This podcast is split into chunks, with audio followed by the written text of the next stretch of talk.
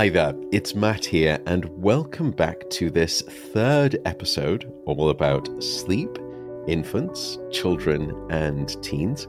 And welcome back to my dear friend and outstanding guest, Dr. Craig Canapari, who is the director of the Pediatric Sleep Center at Yale Medical School. And today we're going to move further along the age range. We've spoken a lot about infants so far. Today we're going to focus on children. Children in this context for sleep, really, I think, Craig, and correct me if I'm wrong, we're sort of covering the age from one year old up to 10 years old. And during that transition across those years from, you know, one year old to 10 years old, firstly, tell me what are the major challenges that a child is going to have to face during that period? And also, what are the major changes that will happen to the sleep of that child? So, in general, the theme of shorter sleep overall is going to continue. So, a toddler typically sleep between 11 and 14 hours in a 24 hour period it is typical for a child at a year of age to be taking either one or two naps. By 15 months of age, most children are just taking one nap, and then that nap will be given up sometime before age five, typically. In the preschool age group, say ages three to five, the sleep range is 10 to 13 hours of sleep. And by school age, say elementary school, 9 to 11 hours of sleep is fairly typical. Children that age generally should not be napping. Starting school is obviously a pretty significant milestone. And interestingly, when kids go from preschool to kindergarten, it's enough of a leveling up for them that sometimes some sleep issues that were lingering just tend to get better. Mm-hmm. Another big thing is actually that sometime in the period between ages two and four years of age, most children will stop sleeping in a crib and start sleeping in a bed. So imagine someone with the judgment of a three year old just wandering your house at night. Something obviously you want to avoid if you can. Not ideal by any uh, stretch of the imagination. It's so helpful to sort of understand how those milestones will occur. But let's come back within the individual on any one particular night. We know, as I've discussed on this show before, this notion of chronotypes that there's morning types, evening types, and neutrals somewhere in between. And we've said that that's you know strongly genetic, and therefore it's gifted to you at birth. And we also know that you can see some of that chronotypeness in children, knowing, of course, that earlier when we're younger, we're typically going to bed earlier and waking up earlier, despite sometimes us wanting to stay awake with the adults. And then gradually, as we progress in time, we move forward in time. We go to bed later, we wake up later. But morningness and eveningness within any one age range, you can still see it. But what you've written about in your book is something that overlays atop of this, which is bedtime and the influence of bedtime regarding the amount of sleep a child gets. Because, of course, when it comes to sleep in children and infants and teens, one of the biggest concerns is is my child getting enough sleep? And you've spoken about how important bedtime is.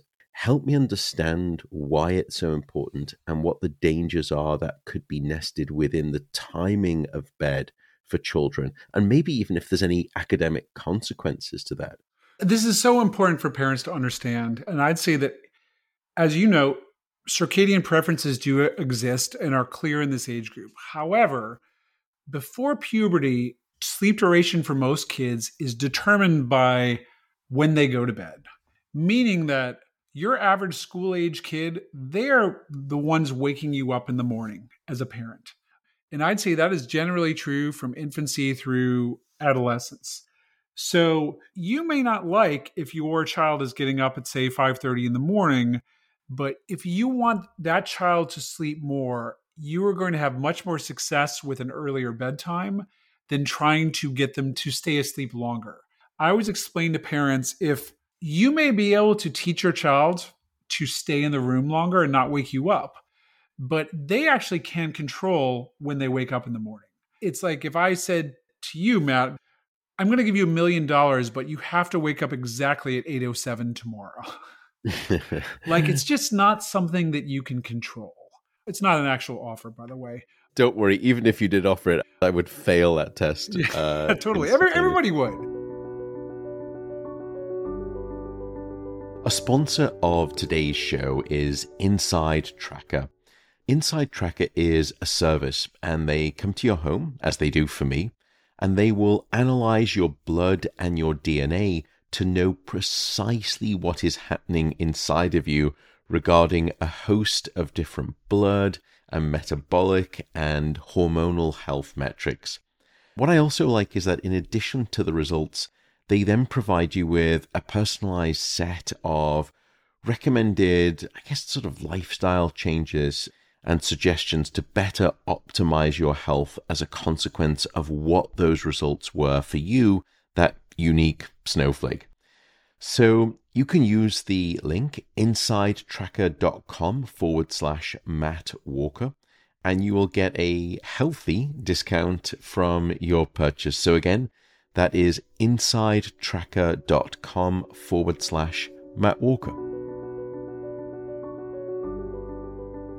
When parents have bedtime struggles in this age group, and again, this is a huge range developmentally, you're starting with someone who's learning to walk, and then you know you could have a 10 year old who knows how to write computer programs right? So there's a big range here. But regardless throughout that range some parents will really be struggling at bedtime. And one of the important things to recognize is if they're in what's called the circadian forbidden zone. I believe it was the scientist Peretz Lavie that coined mm-hmm. this phrase and the way i explain it to parents is if you've ever put your child to bed at eight o'clock and lie down with her to fall asleep and you're like, man, I'm really tired. I could go to bed now. And you get up, and all of a sudden, you've been watching Netflix for three hours and folding laundry, and you're like, I am wide awake. You are in the middle of that circadian forbidden zone. Some people call it a second wind. So, you know, when we think about behavioral interventions for kids, often we want to find a bedtime where they're not fighting with their parents. My colleague Monica Ordway had this wonderful insight when your child starts to act crazy at night, their bedtime should be like 15 minutes before then. Like when they're mm, really disinhibited, okay. they're like running around outside and you're trying to grab Bouncing them. off the walls. It's like, yeah. Yeah. You probably want to have a bedtime that's a little bit earlier or a little bit later than that. A good rule of thumb for school age kids, you can't go wrong with a bedtime between 7:30 and 8:30. And there's actually a couple of great studies about this.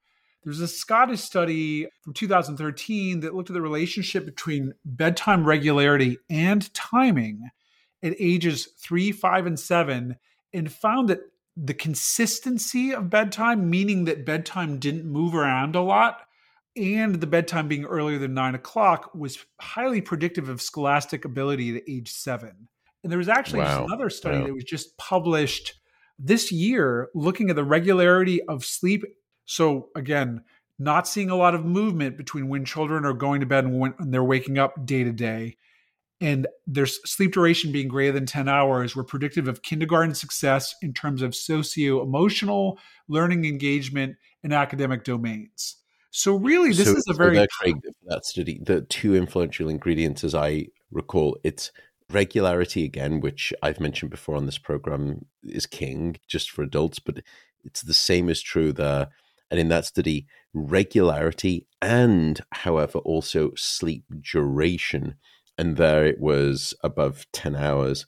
That was predictive of basically the kindergarten success outcomes that you mentioned, those two things combined. That's what you were describing, correct? And we know too that consistency is such an important part of sleep hygiene. Which consequently means also longer duration of sleep too. So one begets the other. It isn't rocket science. I know, Matt, you do amazing stuff in your lab, but oh, don't say that. I'm no, just no, but you, but you do. When you, when, no, you, I'm kidding you. Don't worry, Craig. But when you think about like the impact of just being like, you know, and hey guys, go to the bed at the same time every night and allow yourself an appropriate sleep opportunity. If you get those two things right as a human being, your sleep is going to be pretty decent. I think it's important to know too that sleep is really a health equity issue. And here's what I mean by that. There's a sleep epidemiologist, it's SUNY Stony Brook, who said, named Lauren Hale, and she said once, I never forgot this. She's like, sleep disparities are caused by and also perpetuate socioeconomic adversity. And mm. in my hmm. world, one of my close collaborators, colleagues, Monica Ordway, is a researcher over the nursing school. And she's been following this cohort of socioeconomically disadvantaged children. She's found that these kids tend to have short sleep duration, a late bedtime, and high bedtime variability. These children who, for various reasons, their families were really struggling to get these details right. And it's not because they don't want to get them right, but there are issues that many families take for granted, but other families may struggle with having a separate sleeping surface for a child, living in a place without noise pollution or light pollution, which can affect sleep, or even parents who are working second shift and picking a child up at a grandparent's house at midnight to bring them home, or alternatively, not having childcare and needing to leave for an early shift. Like I have a number of parents who are bus drivers who have to take their kids and leave the house at 4:30 in the morning because they don't have anyone to watch their kids. unbelievable. The downstream consequence of this is these kids are going to tend to struggle a little bit more in school and perpetuates the cycle of disadvantage.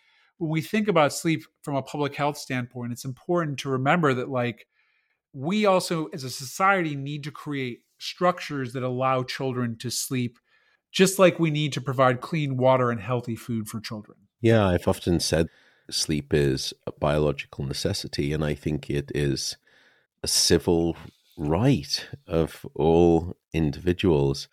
But of course, if you look at the data, both in adults and children, the socioeconomic disparities are right there within the sleep data as well in all of the ways that you would desperately wish them not to be.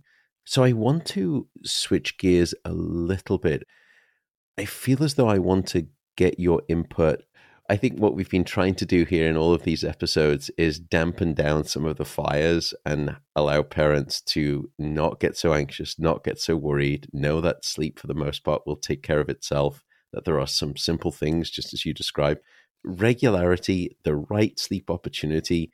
It's almost like the 80 20 principle rule. Do that 20% of everything that you could do right, and you get 80% of the way there. Don't worry about that. But I do think that there are some things that parents should be concerned about. There are some red flags there in terms of what a parent may be observing in their child and why it is a red flag. Could you say a little bit about if parents are observing something in their child, what could they be observing that is a red flag and when would it need to be addressed clinically? Help me better understand that and help parents understand that. Absolutely. The first I would say is, and this again, recognizing this is a broad age range, but if you're needing to get your child up out of bed, like you're needing to wake up your preschooler or elementary schooler, that is usually a red flag to me that either the child is getting insufficient sleep or that there is something fragmenting the child's sleep. And we can talk a little bit about some of the disorders that can do that in a moment. Also, elementary schoolers that are falling asleep in school, they're falling asleep on short car trips. A lot of kids are going to mm, fall asleep if you're driving to grandma's on Thanksgiving and it's a three hour trip. But if you're driving your kid to the grocery store and they're falling asleep, that suggests that there may be a significant degree of sleepiness. Additionally, children that are having issues with behavioral regulation, that can be a manifestation of insufficient sleep or fragmented sleep. And when you say behavioral regulation, you mean really quite dramatic emotional changes or anxieties or fearful behaviors. What would be those affective changes? I would say like hyperactivity. The school is very helpful for this to get this feedback from parents because look, your kid's going to be a jerk to you at home sometimes, even if they're perfectly healthy and sleeping amazingly well. But in other contexts, if they can't regulate their behavior, let's say that all of the six year olds can sit down at circle time, but you're hearing every day from your child's teacher that your child is running around, being disruptive in context where the other children aren't, you know, recognizing that every child is entitled to have an off day, I think that gets my attention as well. And often that sleep problems can manifest more as hyperactivity, though those kids will tend to be sleepy in tedious situations, right? There was a guy at Stanford, I'm blanking on his name, Matt. He's always said that tedium unmasks sleepiness. So oh, you know, oh, it's Rafael. Rafael Pelayo. Yeah. Pelayo. Yeah. And that's very true. I also think kids that have significant separation anxiety at bedtime, if you've got an eight year old that's still sleeping in your bed and cries when you leave the room, that's probably something that's worth working on and addressing. In terms of medical disorders, I wanted to flag snoring. I would say throughout childhood, if your child snores loudly every night, it is worth getting them checked out because obstructive sleep apnea, which is a common condition where the upper airway may collapse periodically during the night and cause sleep disruption, is incredibly common. I just want to double click on this. You know, we often think of snoring as we get older, thinking about grandparents, oh, my grandparents snore all the time, or, you know, people getting older. What we don't realize is how common snoring and obstructive sleep apnea can be in the pediatric setting. So I'm so glad you brought that up. I'm going to throw out some numbers for you. It has a prevalence of 3 to 5% of children, which doesn't sound like a lot, but given the fact that most children won't have any medical problems, that's fairly common. In children that are obese, it's the prevalence of 25%. And if they're obese and they snore, it's 50% prevalence. So it's quite common. In the age group we're talking about, the usual driver for it is enlargement of the tonsils and the adenoids. So this is lymphoid tissue. You can see the tonsils in the back of someone's throat. The adenoid, they look like these big meatballs. The adenoid is similar and sits in the back of the nose. And you know often either medical treatment or surgical treatment to address the size of those is curative.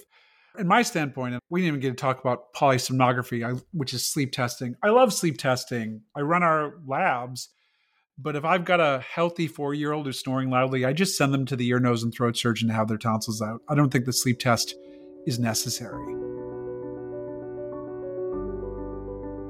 The other supporter of this podcast is the electrolyte drink company called Element.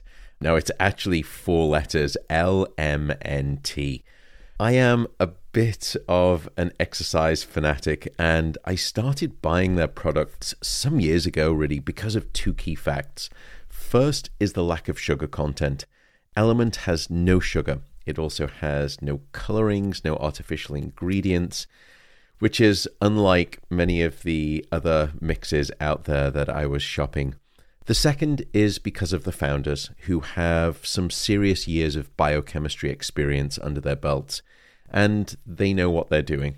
So if you want to give it a try, just go to drinklmnt.com forward slash Matt Walker, and you will get eight free sample packs on any order that you place. Once again, that is drinklmnt.com forward slash Matt Walker.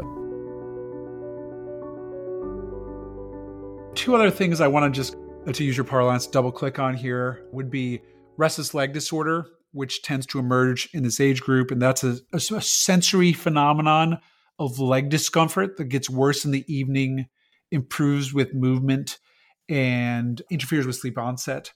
Those are the four criteria you need for diagnosis in an adult. In a child, you don't always get all of them. But the reason this is extra important is because if a child has a blood iron marker called ferritin that is in the low normal range, we treat these kids with iron, they just get better. Most of the time, they don't need any medication beyond that is it usually an iron infusion that you're talking about there if that's we, the case we probably only need to do infusion in a child with like celiac disease or something like that where okay. their ability to absorb iron is really impaired which is uncommon and i just wanted to mention too a, a close cousin of restless leg disorder is a newly described disorder called restless sleep disorder it was uh, described by Lourdes Del Rosso and her group in Seattle. And this is kind of like restless leg, but instead of restless leg patients will have these leg movements in the sleep laboratory called periodic movements of sleep. They look like these rhythmic kicks. Restless sleep disorder is where children are just flopping around all over the bed. Parents mm. will describe their kid is almost like if you took a fish, threw it in your boat, and it's flopping around. That's what their kid's sleep looks like. And that also seems to respond to iron therapy as well. Uh, and obviously, don't just start your kid on iron talk to your pediatrician if you have these concerns. But these are problems that can be diagnosed and treated. And the last thing I wanted to come on to for this episode, we spoke about sleep training and the cry it out method being the lightning rod topic in infants. I think the one in children, if it exists, is melatonin. You and I have both been on public record speaking a great deal about melatonin. You and I have both mind melded offline regarding pediatric use of melatonin. Tell me about melatonin in children, its escalation rise, what we've seen over the past 10 years in terms of the increase, and also how should we think about overdose rates and safety concerns? So, melatonin is produced in your brain and it's the hormone of darkness. It is certainly a part of our circadian physiology. You can also purchase it for ingestion. And what has really changed, I'd say in the last 10 years especially, is the fact that melatonin is practically taking up an aisle in your pharmacy at this point. And I'm only exaggerating a little bit here. Often there are combination preparations for colds that contain melatonin in them. And many parents who are struggling with their child's sleep will tend to reach for melatonin with the perception that it's natural. They've got these great gummies at the drugstore. And melatonin does have a place in my clinical practice. For example, in children with autism, it's one of the few things that's been extensively studied to help with issues with sleep.